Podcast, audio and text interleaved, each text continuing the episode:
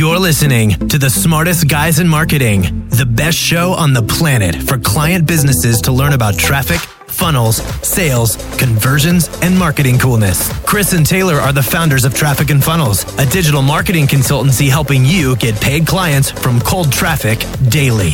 Now, here are your hosts, Chris and Taylor. What's up, everybody? Welcome to the Smartest Guys in Marketing podcast, the only podcast that you should be listening to every single day. I want you to share it with your wife. I want you to share it with your husband, your kids, your mom and dad. Everybody should listen to this because it's going to make you. It's going to make you wealthy. It's going to make you healthy, bro. We're going to get sued if you don't stop. Stealthy. It's going to get you so many wives and so many husbands. What are you talking about today, bro? We were talking about this scam all right, we're bringing the scams back because people are like, guys, I need more scams. And so we're like, okay, well, we are your guys. we know all the scams. We know all the scams. And this scam is the client is always right. You know what I say to that, bro? You want to know? Tell me. I say, screw that. screw that scam. that was such a letdown. You're like, you want to know? Do you really, cuss, bro? This is a. Do you really want to know? Do you want to know more than anything else? Screw that. Screw that, guys. So why is this a scam? It's bullcrap, man. Everybody, like growing up, even my dad told me, Chris, the customer's always right, and I just felt inside, like, no, man, that can't be right. But I believe as, as a four-year-old, just thinking, no, dad, that's not right. No, dad, stop lying to me, dad.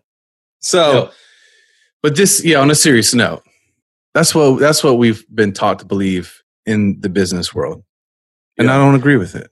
I think there's a fine line here between being able to accept feedback from yeah.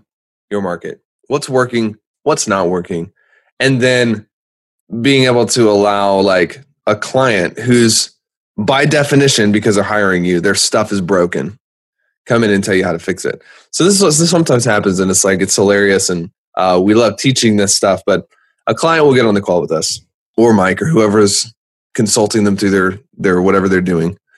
Uh, sometimes it's me, sometimes it's not, but they'll basically be like, "I don't know how to fix this.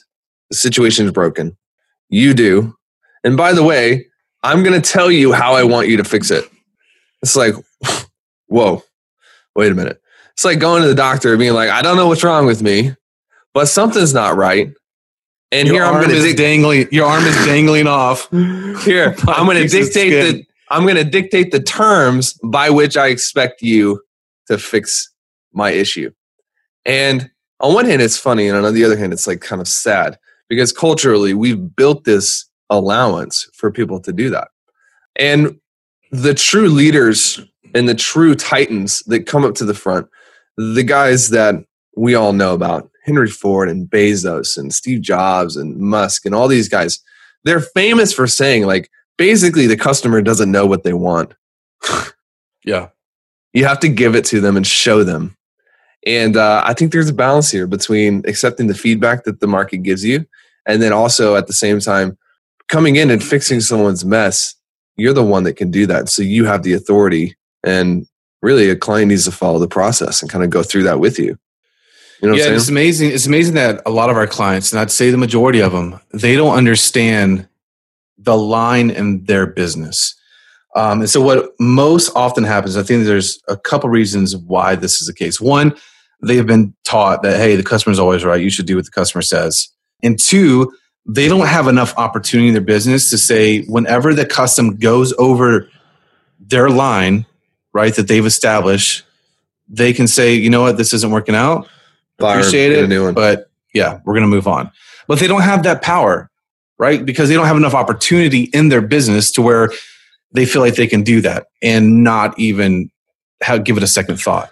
So I want to say one thing is you have to establish the line in your business, right? And the line is what your prospects or your, what your customers cannot cross. And when they do cross that, it's like, all hail no.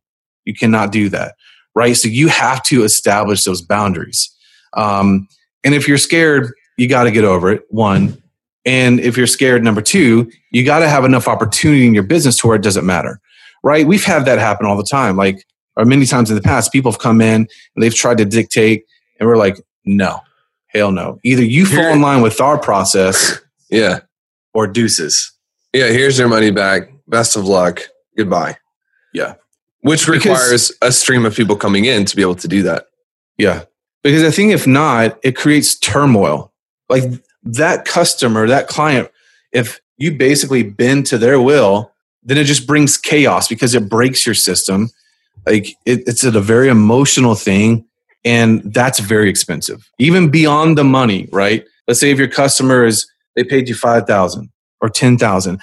I think many times what business owners don't realize is how much more that actually costs in just the time, the emotions, the chaos that you have to deal with that customer, that client that sucks. Would you agree? A hundred percent. And the health issues that come with that, with being chronically stressed out about things. And whenever a client is not willing to follow the process, the chances of them getting results is severely diminished. Yes. And that's another thing is like sometimes people are like, oh, you know, I want to cater to this person because it's such an opportunity for me to get results, blah, blah, blah. But oftentimes, like when you relinquish leadership and you start, you know, wussying up to people, you stop being a leader. And then the chances for them to get results in their own business or their own life, depending on what you do, is going to go down. And so this is why it's important. Like I really, really love the doctor frame of like, you know, a doctor is where they're at because they know more about the human body than you do. They know more about medicine than, than you do. They know how the process works. And uh, it's not really, it's a non-issue if a, somebody comes in and they're like, hey, I really need this fix. And by the way, here's how I want you to fix me. And the doctor's like, that won't work. They're like, well, that's, that's how I'm, I want you to fix me or I'm going to go to someone else. The doctor's like, okay, goodbye. You're an idiot. You're going to die. Sorry. Yeah. You know, it's not like, oh, and then they, that doctor just like, you know, starts, you know, bitching and moaning and it's like, I'll do whatever you want me to. Because then that doctor is going to get sued for malpractice. And then it's, it's the same thing in your business. It's Yeah. the exact same thing. And then more on that, when you do cater, most of the times those clients are going to be the same clients that got to take advantage of you Yeah. as well.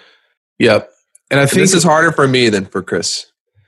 I think sometimes like you know when when the, someone maybe they're launching a consulting offer or maybe they're expanding their client business where they've done for you and they want to start doing consulting for example or vice versa.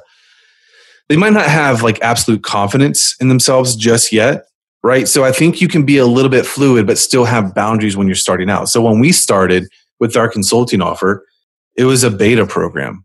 Like we didn't ha- like just have it completely fleshed out. We knew that we could help people get results but even within that, we still have boundaries. Like we wouldn't let clients just call us at all hours of the nights and just push us and you know tell us what to do. Right. Even within like that discovery period where we were still building out our processes, we still had boundaries. And I think that's important.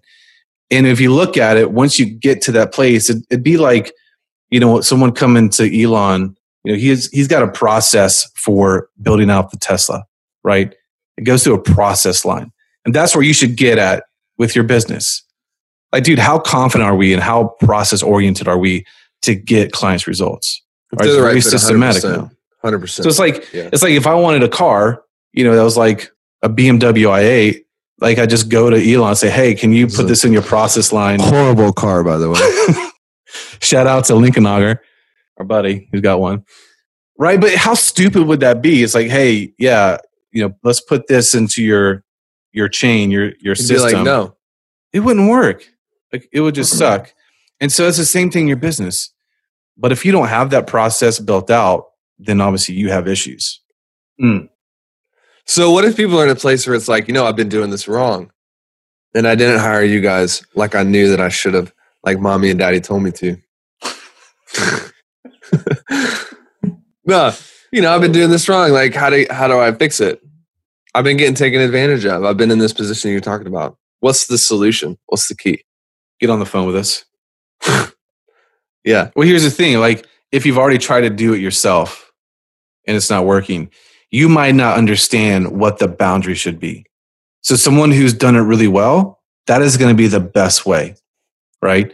But if not, whatever your situation is, I mean, hopefully you're just not dumb, right? Or just being cheapskate.